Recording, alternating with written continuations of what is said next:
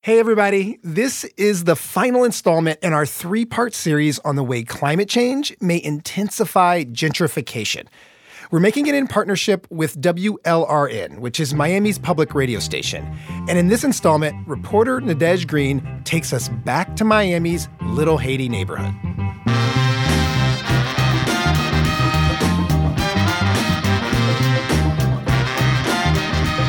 I'm Wright, and these are the stakes. This episode, the land rush. So, Nadege, how did this neighborhood come to be? Where, where did Little Haiti come from? Little Haiti wasn't always known as Little Haiti. It was known as Lemon City, which was a historic African American community. Part of it was known as Little River. It became Little Haiti after the first large wave of Haitian migrants started coming to Miami in the 70s. At the time, Haitians were leaving Haiti in droves because they were fleeing the violent and oppressive dictatorships of Francois Duvalier, better known as Papa Doc. Democracy is a word, is only a word, is a philosophy, is a conception. And then his son took over, Jean Claude Duvalier, or Baby Doc. And I can't say this enough. They were brutal, brutal dictators.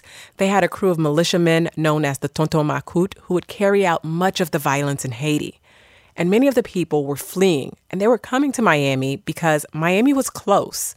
They ended up in this neighborhood, what would be known as Little Haiti. Carl Juste, who is a photographer with the Miami Herald, he knows this story very well. He grew up in Little Haiti. The Duvalier regime was notorious. They clamped down on any opposition, and my dad was part of the opposition. He was very politically active, so they picked him up. He did some jail time. They locked him up, and then they gave him an option: you, you can either shut up or you can leave. But if you talk, you're dead.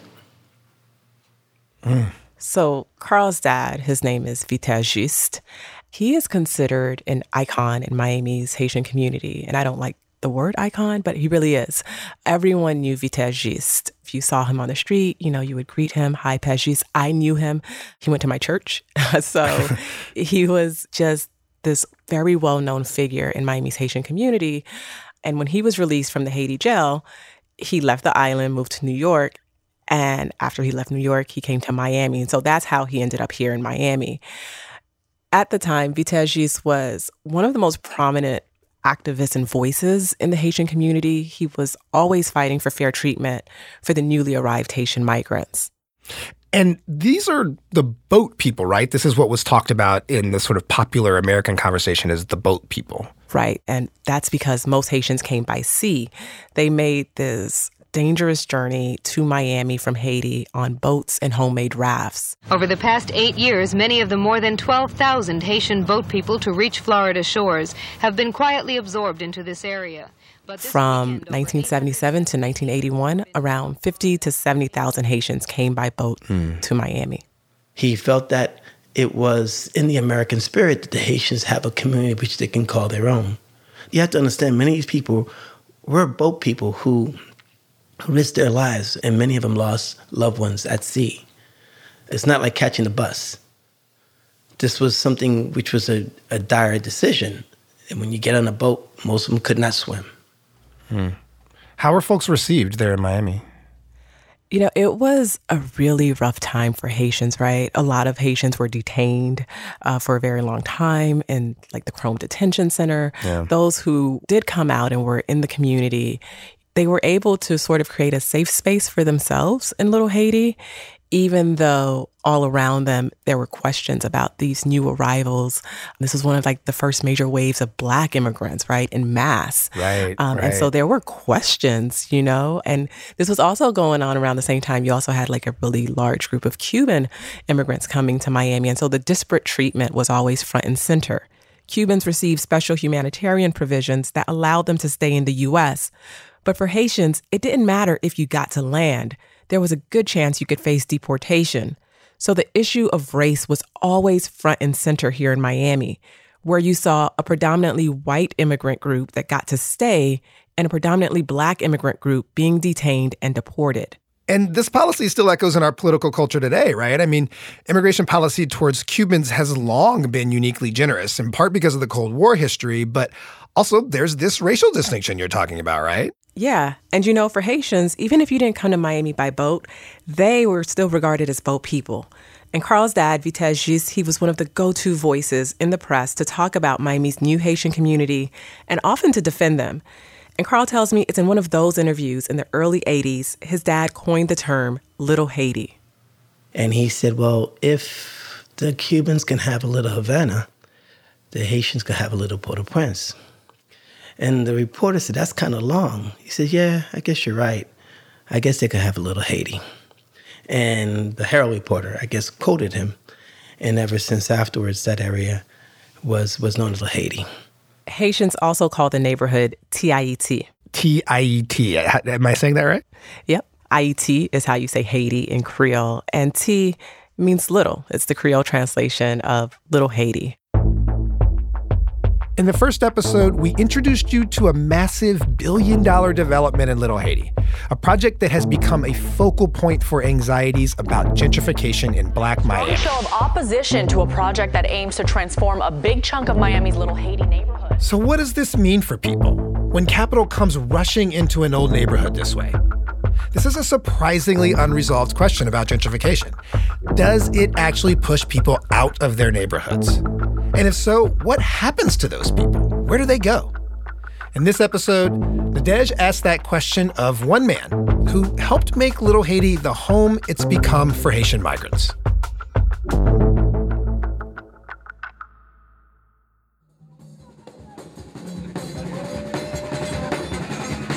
Can hear Little Haiti from blocks away. It has its own Gaga band, Gaga Lakai. Gaga Lakai is made up of about a dozen men. All of them live in or around Little Haiti, and they play traditional Haitian handmade horns and drums. Every week, they take their music to the streets of Little Haiti.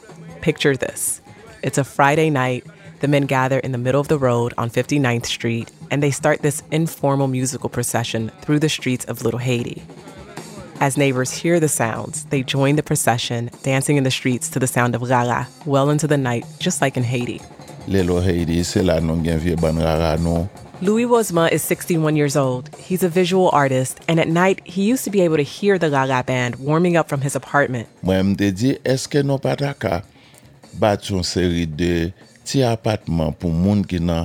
Moi, m'te dit, est-ce que nous pas battre une série de petits appartements pour moun qui nan minimum wage senior citizen yo. Louis is a fixture in the neighborhood. He's usually wearing his signature cowboy hat and always has on a freshly pressed button-down shirt. During the day, he spends most of his time inside the Caribbean marketplace in Little Haiti.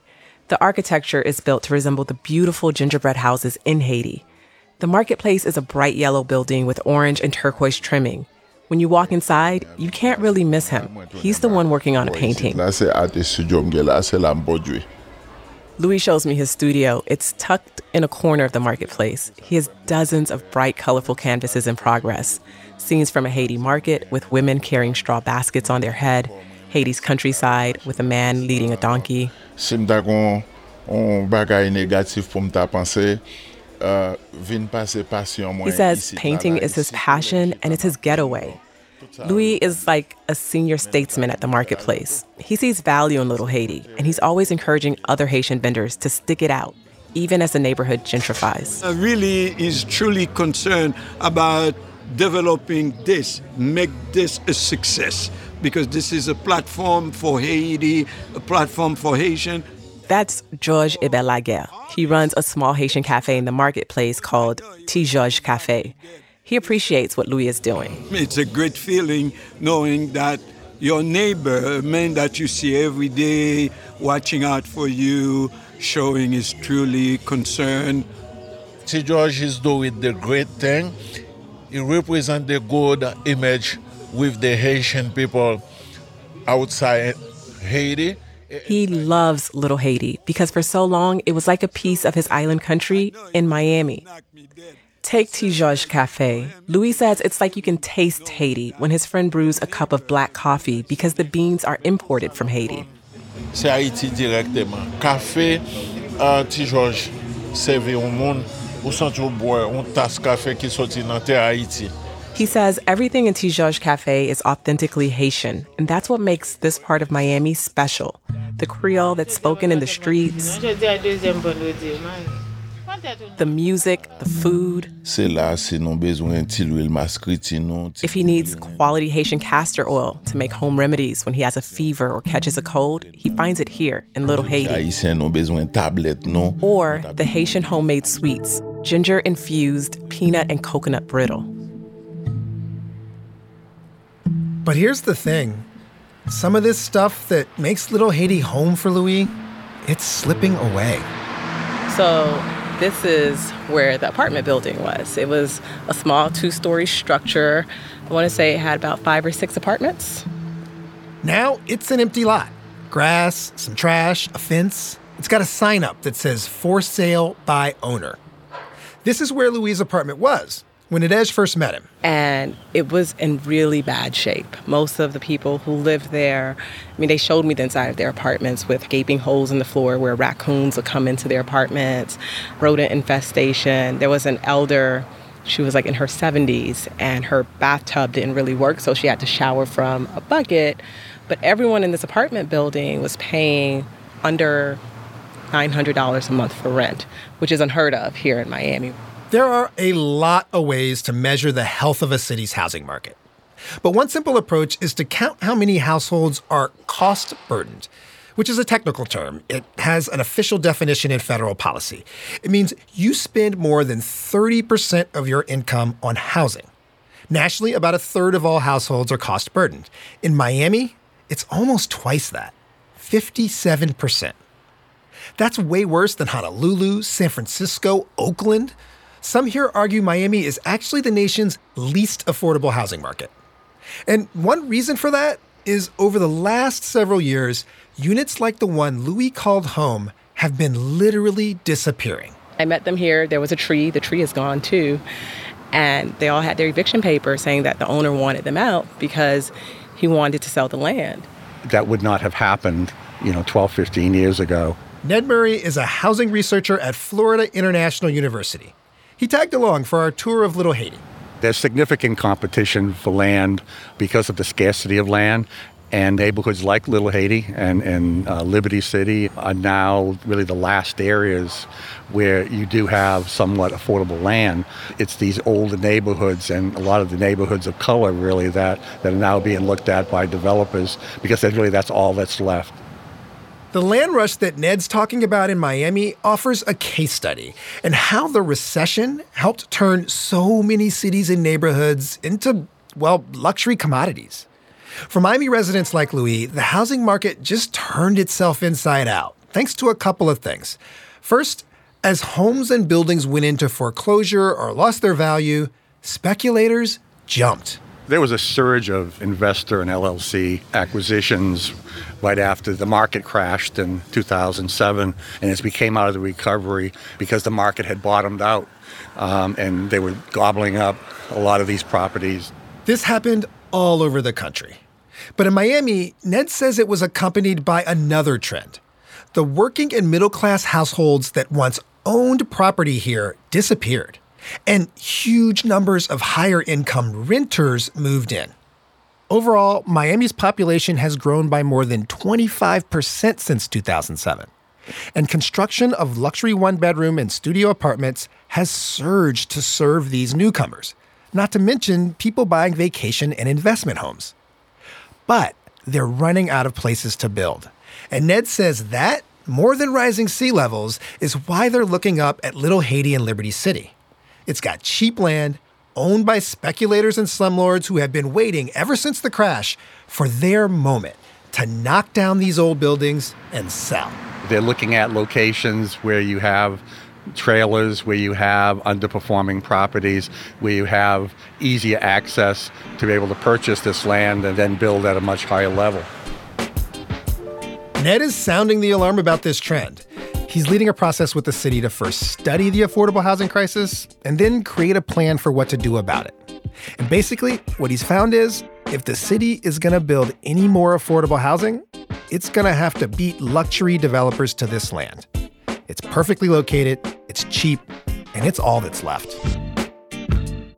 Coming up, we meet the people making the new Miami.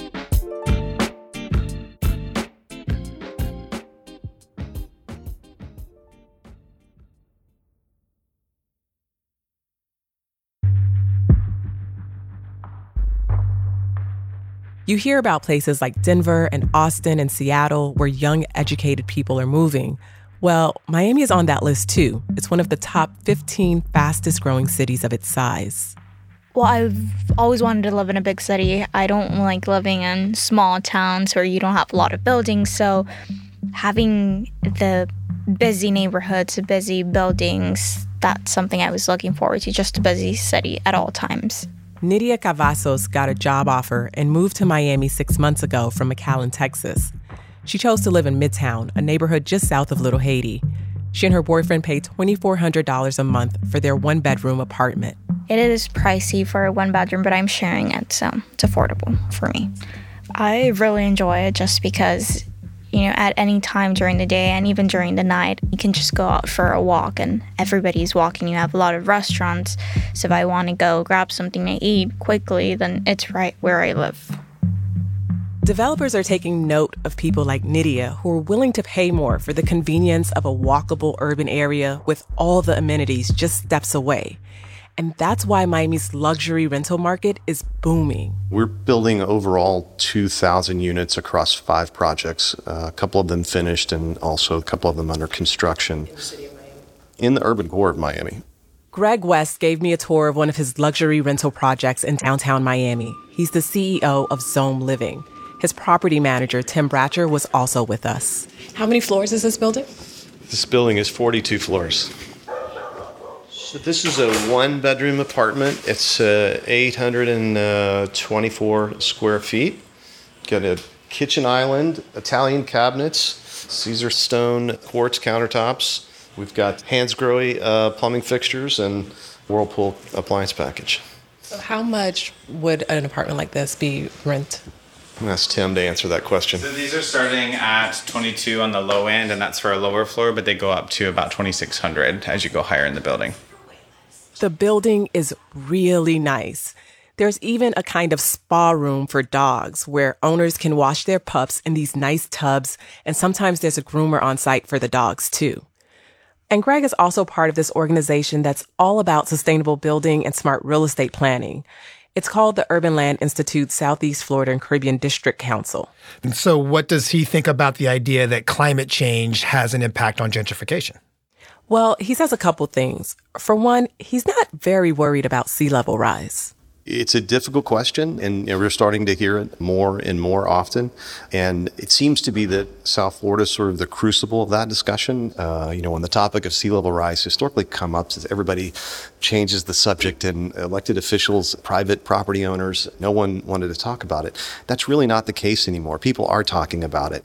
Are you starting to see in your market or as a developer any sort of hesitance yet on funding or financing, especially closer to the bay or coastal areas, or at least more questions than there used to be on, you know, how are you going to make this, you know, sea level safe even? Yes. Uh, I mean, well, yes, but uh, when you have a, a, rational conversation about it and you discuss what your municipal and county governments are doing to prepare, and also what you can do as a private developer to prepare, we don't find any resistance. So it sounds like it's still profitable to build along the coast and in low lying areas. It is. And Greg doesn't buy into the idea that the difference in neighborhood elevation, like higher elevation in Little Haiti and Liberty City, is really influencing real estate trends here. Some people say what's happening there is climate gentrification. Everybody's running away from the waterfront. I, I just don't think that's accurate. The waterfront remains desirable, but it's always people looking for the next best thing. Jesse Keenan, the Harvard researcher we heard from the last episode, isn't saying that everyone is running away from the water. What his climate gentrification theory does say is that climate change will likely accelerate gentrification in neighborhoods that aren't prone to flooding, that renters and homebuyers are going to make the choice to not be inconvenienced by flooding at some point. And the city of Miami is taking climate change seriously enough that they're studying climate gentrification Jane Gilbert is the Chief Resilience Officer here. As we look at long term projections of sea level rise and flood risk challenges, certainly it's going to make more sense to have Ideally, in a perfect world, ideally more density in our higher ground areas near our transit lines. So the city and Ned and Jesse are all looking at the maps and trying to find a solution. But in Little Haiti, for people who have been making a life for decades, getting by on four or five hundred dollars a month rent, it's starting to feel too late. When Louis Wosman got his eviction notice, he blamed it on this wave of development and investors in and around Little Haiti. Et chaque jour, développeur a avancé à grand griffe. C'est pour voir avec l'argent. Every day, he says, the developers are advancing, and there's not much that can be done. He says this is a country of power and money, and developers have both. I met up with Louis seven months after he was evicted from his Little Haiti apartment. He no longer lives in the neighborhood. He couldn't find an apartment he could afford. I went to visit him where he's living now, in North Miami Beach. So combien de temps again Kaisa Kunya? Depuis en septembre, là, He's renting a room inside of someone's house. Little Haiti is belong for Haitian. Now I'm in North Miami Beach. It's not easy for me. So my home is Little Haiti. In Louis' room, there's a bed, a dresser, he has a black mini fridge in a corner, and that's it. The owner of the home won't let him use the living room or the kitchen, so he had to get rid of a lot of his stuff before moving in. He eats out every day. He's paying $400 a month for this room. Uh, I'm not comfortable. It is the first time in that situation. Uh, I prefer my own apartment. He never imagined he'd have to move out of Little Haiti. We have some uh, developer coming, Little Haiti, lot of program in there. We cannot afford nothing in there. The rent is so expensive. Nearly every day, he takes a 40 minute bus ride to go back to Little Haiti. He still spends his day at the Caribbean Marketplace, about a block away from where he was evicted. A few months ago, he was putting the finishing touches on a painting. Uh, this painting is about people. He left Haiti, come to US. C'est un voyage contraire qui quitte Haïti, qui arrive là. His painting is an image of Haitian boat people. The sky is a gradient of dark blues, purples, orange hues as the sun sets. Louis says he doesn't think he'll ever be able to call Little Haiti home again. But as long as he can, he'll try to find a way to spend time in the neighborhood.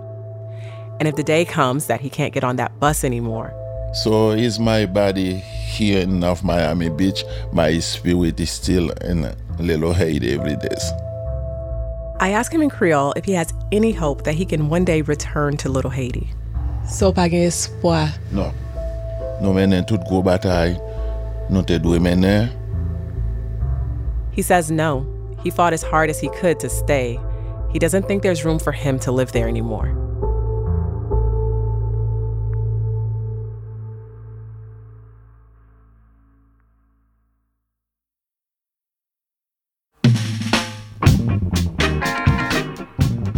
Stakes is a production of WNYC Studios and the newsroom of WNYC. This episode was produced in partnership with WLRN in Miami.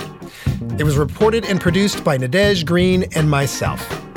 It was edited by Karen Frillman, who is also our executive producer, and Alicia Zuckerman, who is editorial director for WLRN. Casey Means is our technical director. The Stakes team also includes Jenny Casas, Marianne McCune, Johnny McCone, Jessica Miller, Kari Pitkin, Christopher Werth, and Marilyn Williams, with help from Hennis Brown, Michelle Harris, Bill Moss, and Kim Nowacki. Tape for this episode was provided by the Lynn and Louis Wolfson II Florida Moving Image Archives at Miami Dade College. Stay in touch. You can hit me up on Twitter at Kai underscore Wright. Thanks for listening.